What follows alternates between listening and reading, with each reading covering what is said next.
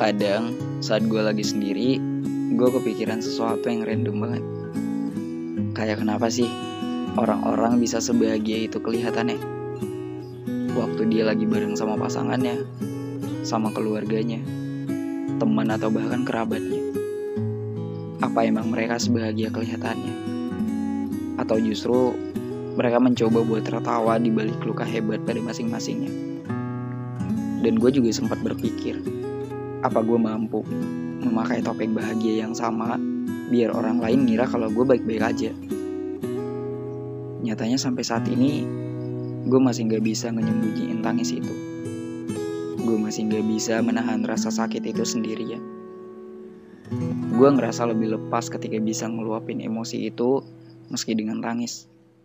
Seenggaknya gue gak nahan semuanya sampai ngebuat lukanya semakin parah. Apa dengan berpura-pura bahagia, kita bisa baik-baik aja? Dengan berpura-pura bahagia, gue juga gak yakin bakalan mampu bertahan. Ya sampai sejauh mana sih kita bisa seolah bermain peran?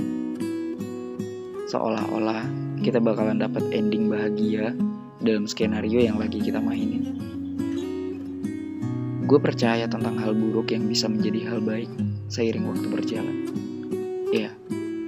Gue mencoba untuk percaya, bahkan sampai detik ini.